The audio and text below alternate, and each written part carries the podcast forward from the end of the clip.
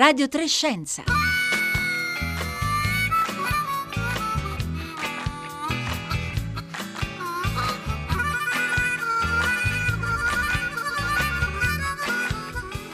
Buongiorno, buongiorno a tutti, bentornati a Radio Trescenza da Roberta Fulci.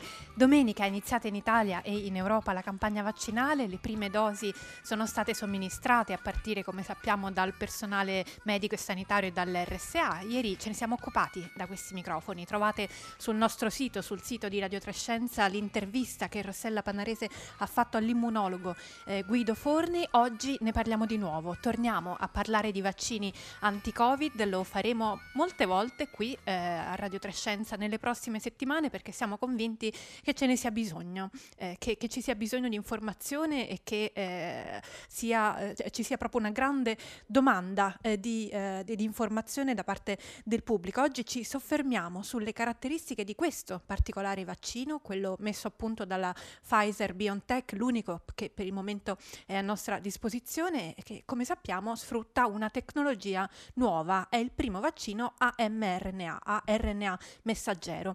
Lo faremo con l'aiuto di una delle voci più autorevoli del panorama scientifico italiano, quella di Alberto Mantovani. Abbiamo a disposizione quindi una, la prossima mezz'ora che vorremmo che fosse per voi eh, che ci ascoltate soprattutto utile eh, in questo momento in cui insomma c'è appunto bisogno di chiarezza e di informazioni, daremo spazio naturalmente anche ai vostri messaggi, quindi per tutte le domande che vorrete porre ad Alberto Mantovani il numero al quale scrivete scrivere via sms oppure via whatsapp è 335 56 34 296.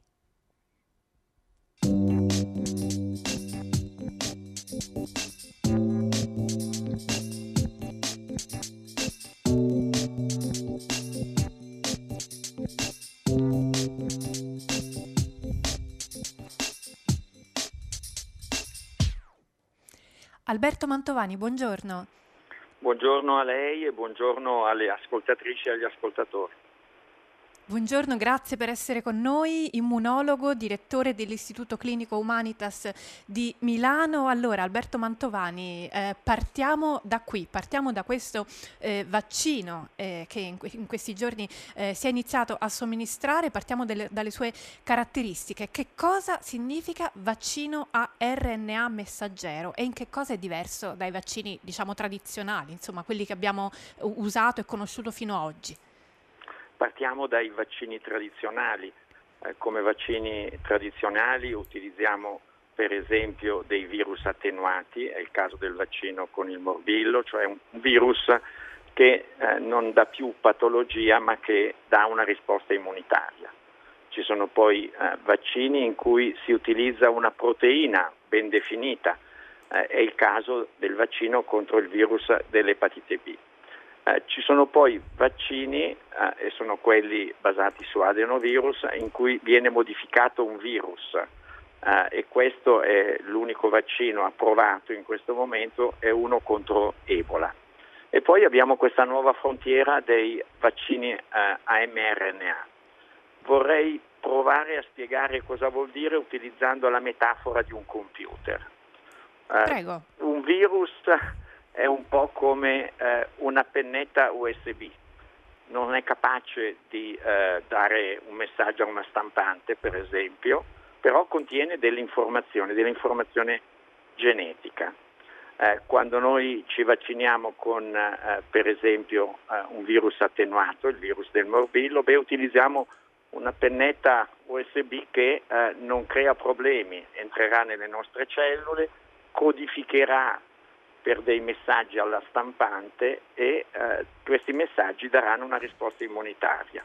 Ecco, un virus, eh, un, un vaccino mRNA è un po' un file preso da quella pennetta USB, mandata, immaginiamo, attraverso un'email, dà il messaggio alla stampante, la stampante fa produrre alle nostre cellule eh, la proteina spike, in questo caso, che ricordiamolo è l'ancora che il virus utilizza, dà anche un segnale di allarme all'immunità innata che fa partire la risposta eh, e eh, abbiamo quindi una risposta che eh, è efficace.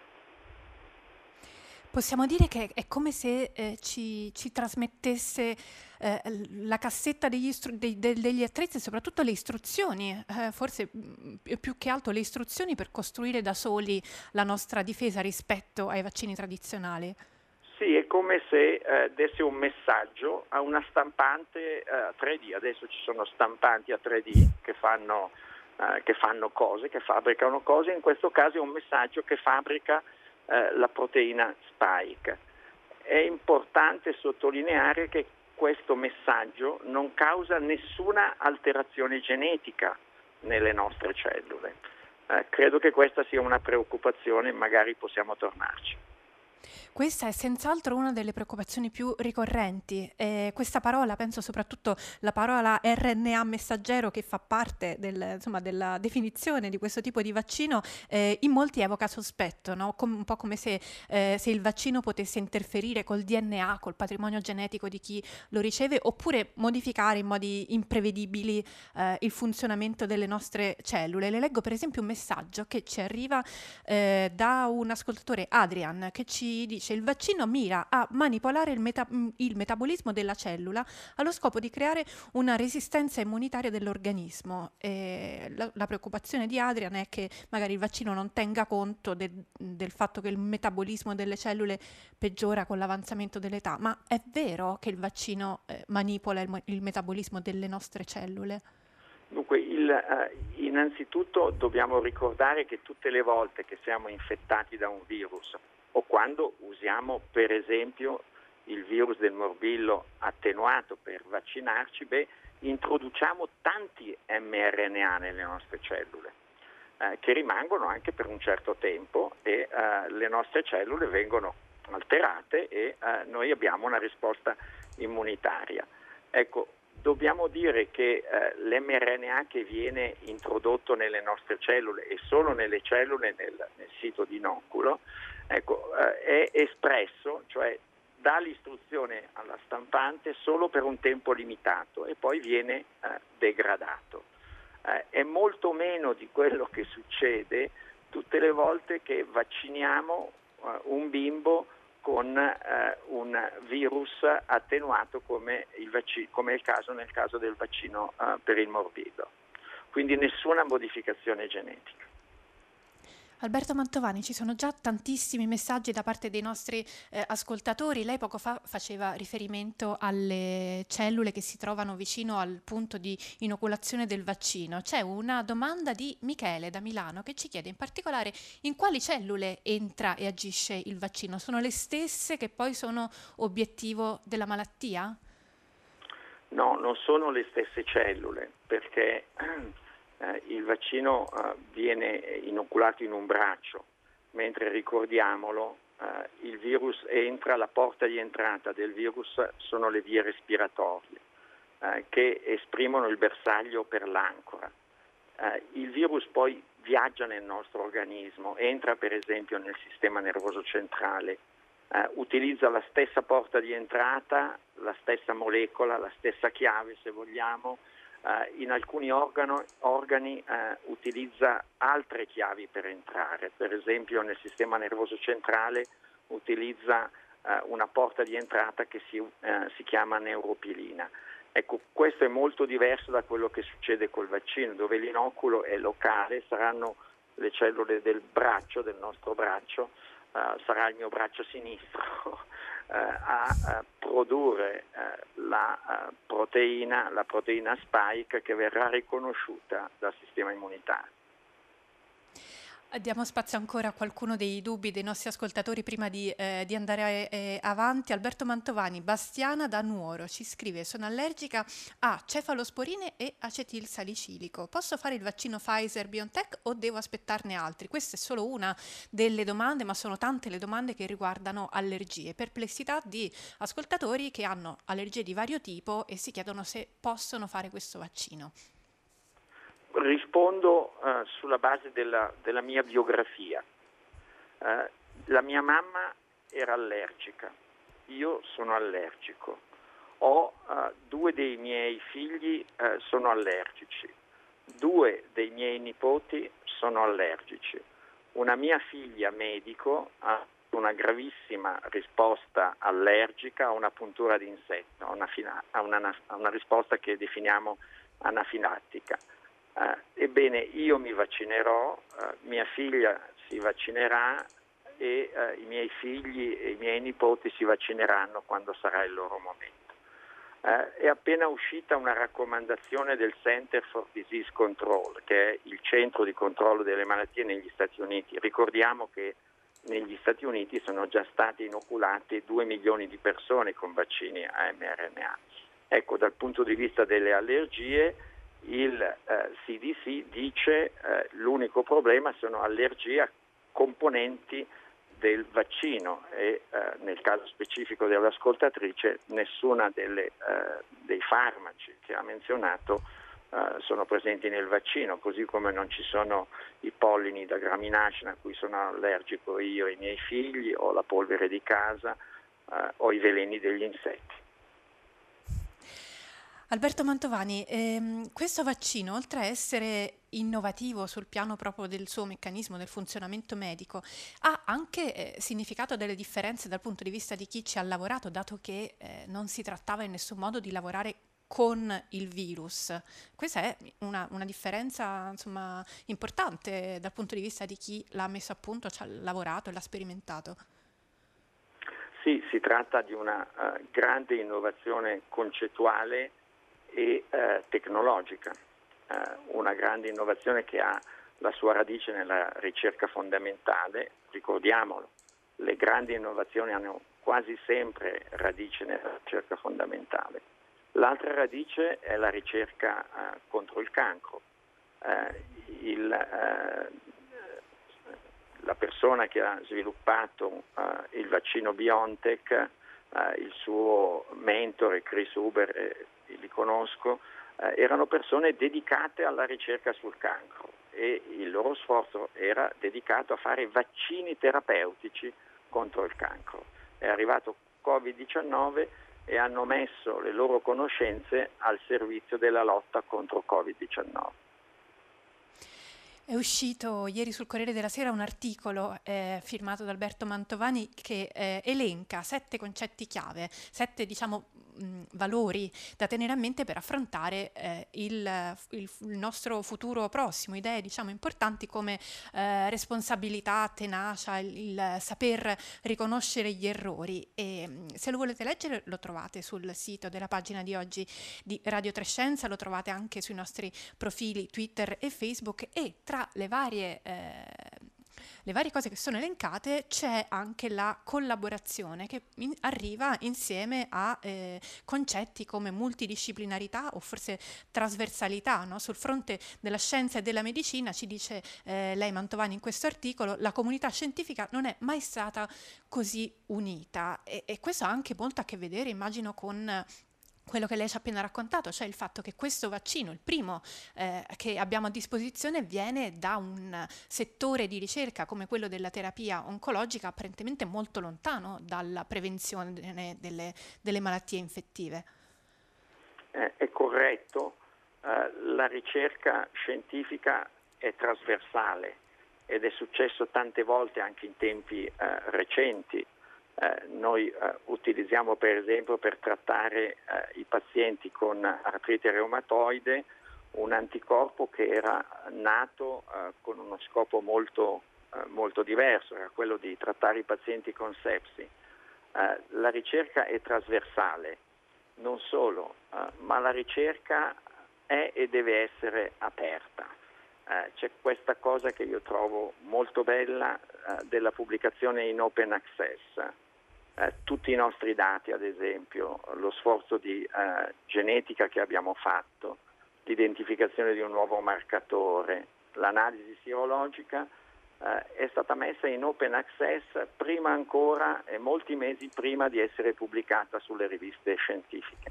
Ecco, l'apertura e la trasversalità sono dei valori della scienza, assieme alla capacità di riconoscere eh, quando.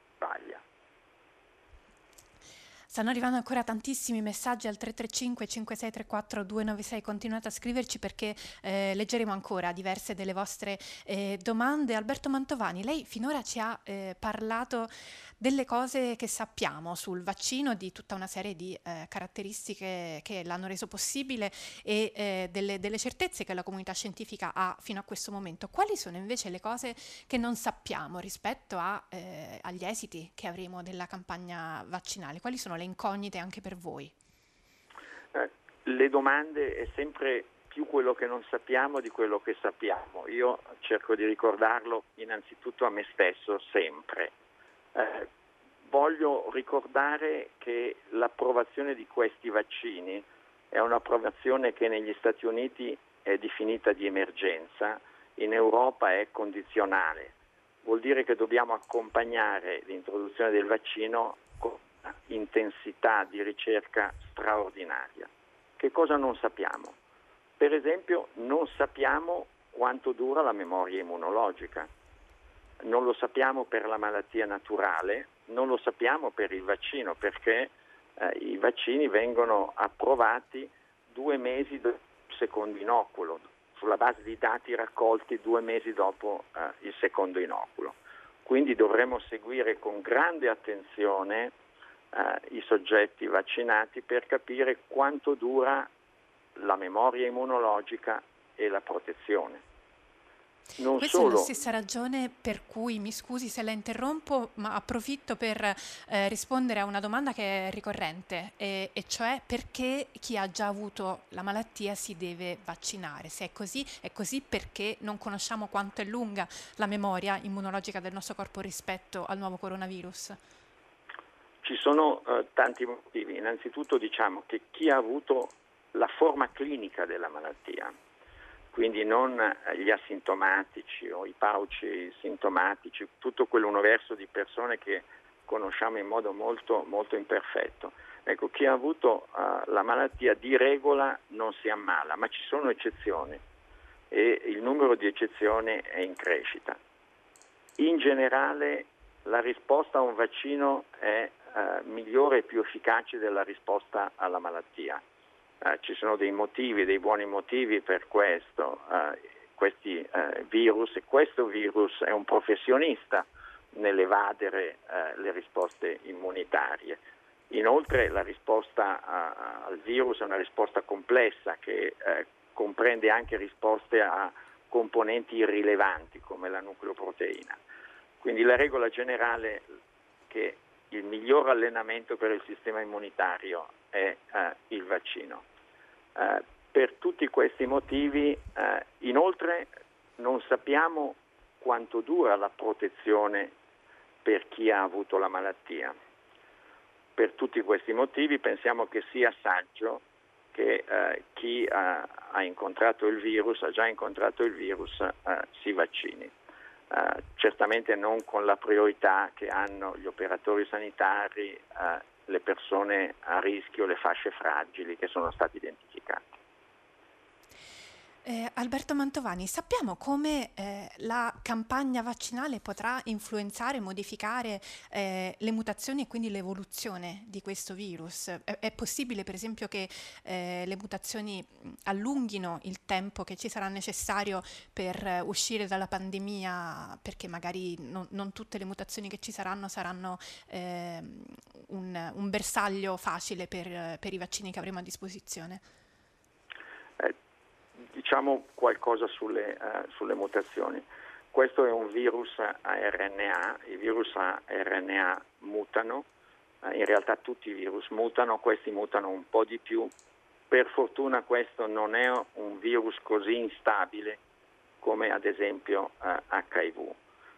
sono comparse molte varianti, tutti abbiamo sentito parlare una variante eh, inglese che ha una mutazione all'aminoacido eh, 501, c'era già stata della proteina spike, eh, c'era già stata una mutazione all'aminoacido 614 che aveva reso il virus più capace di trasmettersi.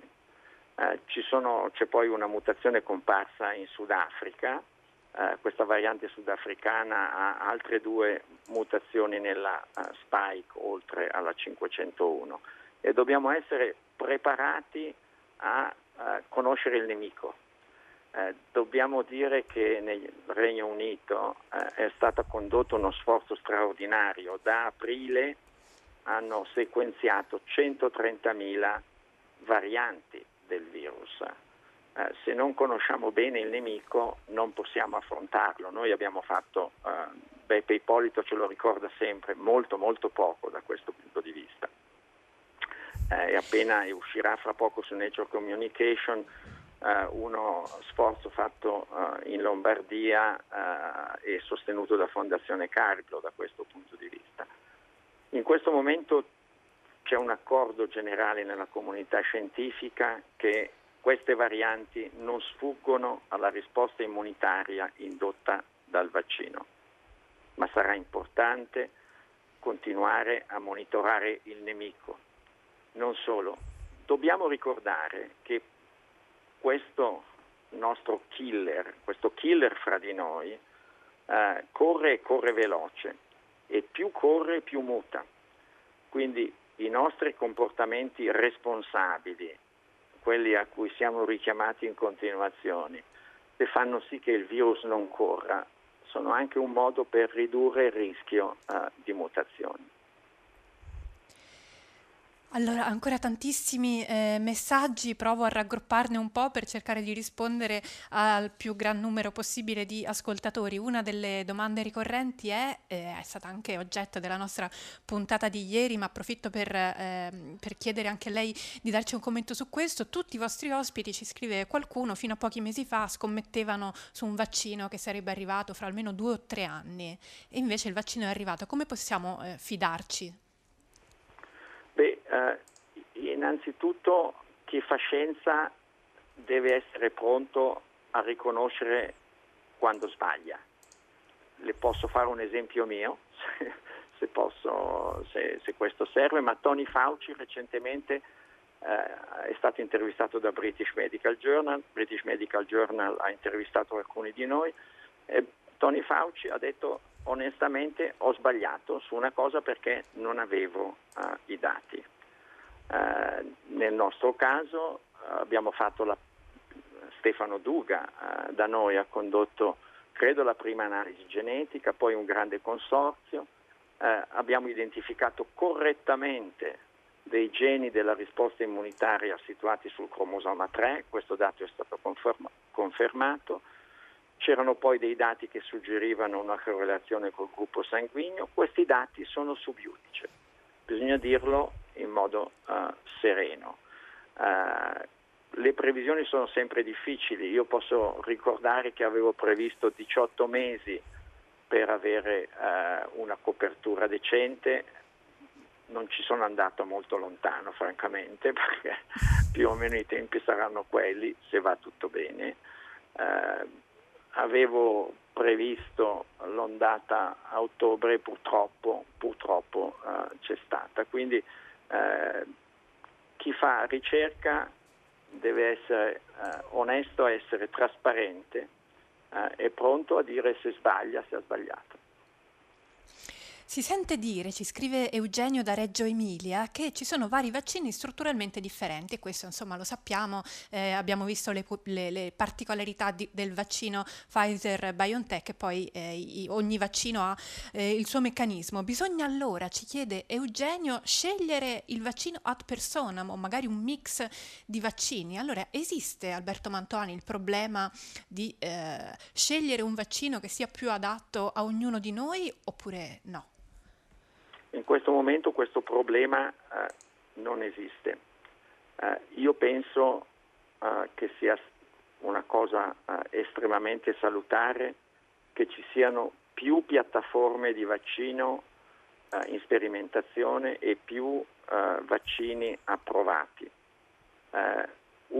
Pre- ci sono tanti motivi per questo mio pensiero. Uso come precedente la polio eh, la polio è stata eredicata dall'Africa, la polio selvaggia. Eh, la polio potrebbe scomparire da tutto il mondo. Potremmo vivere in un mondo polio free eh, senza aver più bisogno di vaccinarci. Ecco, questo risultato straordinario è stato raggiunto e può essere raggiunto grazie a due vaccini utilizzati in modo complementare. Non solo, per avere un mondo libero da polio abbiamo bisogno di un terzo vaccino. In questo momento noi non possiamo uh, diciamo, individualizzare la vaccinazione, non abbiamo nessun criterio. Uh, io mi metto in coda disciplinato e uh, così faranno i membri della mia famiglia a partire da mia moglie e il vaccino che ci verrà offerto lo prenderemo. Alberto Mantovani, lei poco fa ci spiegava benissimo come eh, questa tec- tecnologia sia arrivata da, eh, dalla ricerca oncologica. Ora il vaccino a RNA messaggero serve per difenderci dalla Covid-19, eh, però allo stesso tempo l'esperienza di questi mesi così compressa, così eh, insomma anche eh, ha goduto evidentemente di risorse eccezionali, un domani potrà essere di impulso nella ricerca sia nell'ambito da cui proviene eh, nella terapia per i tumori sia in, in altri tipi di, eh, di ricerca medica. Io penso che eh, lo sforzo di ricerca che è stato fatto in questo anno, dobbiamo dirlo, la ricerca scientifica fa miracoli, solo che sono miracoli che richiedono duro lavoro, eh, investimenti eh, e un anno di lavoro, non succedono eh, in un giorno. Eh, ecco, io credo che eh, questo sforzo ci lasci con un patrimonio straordinario, per esempio quello appunto di utilizzare mRNA come strumento di intervento uh, per vaccini o strumento di intervento farmacologico apre una nuova frontiera. Uh, noi dobbiamo però raccogliere l'insegnamento. Uh, l'insegnamento è che la ricerca scientifica costituisce una cintura di sicurezza per il nostro Paese e per l'umanità. non sostenere la ricerca scientifica vuol dire compromettere il futuro. Alberto Mantovani, abbiamo solo il tempo di un'ultimissima delle domande che ci arrivano al 335 5634 296. In tanti chiedono l'RNA che viene inserito nel, nel vaccino, l'RNA che ci viene eh, inoculato, da dove viene? Eh, è un, sostanzialmente un uh, eh, RNA messaggero di origine sostanzialmente sintetica, per cui si riproduce uh, l'RNA messaggero uh, del virus e si introducono alcune mutazioni basate sui cambiamenti strutturali della proteina spike. Di nuovo, eh, a monte del disegno di questo RNA messaggero ci sono studi di biologia strutturale sulla proteina spike e sui suoi parenti presenti in altri virus. Eh, senza questo bagaglio di conoscenze costruite negli anni non avremo i vaccini che abbiamo. Grazie ad Alberto Mantovani, immunologo, direttore dell'Istituto Clinico Humanitas di Milano, grazie per tutte le, le, tante domande a cui ha risposto oggi, speriamo di aver contribuito a fugare alcuni dei dubbi eh, più frequenti. Buon lavoro e la saluto con il messaggio di Alma che ci dice grazie a chi fa ricerca, a chi la promuove con pacatezza ma determinazione, grazie al professore. Arrivederci Alberto Man- Mantovani. Arrivederci. Grazie a lei. È arrivato adesso il momento di salutarci. Il, tra poco il concerto del mattino. Come oggi vi salutano Daria Corrias in regia, Gianluca Dascenzi oggi alla parte tecnica, Francesca Buoninconti in redazione, Marco Motta e Rossella Panarese, autori e curatori di Radio Trescenza. Io vi ricordo che mh, mm, sul sito del nostro programma Radio Trescenza trovate una piccola playlist in cui stiamo raccogliendo tutte le puntate di questi giorni dedicate eh, specificamente specificamente al vaccino in modo da insomma, offrire un servizio il più possibile chiaro e da lunedì 4 gennaio andrà in onda eh, e eh, sarà disponibile sul sito di Radio Trescenze il lessico vaccinale di Silvia Bencivelli. Da Roberta Fulci, buona giornata a tutti.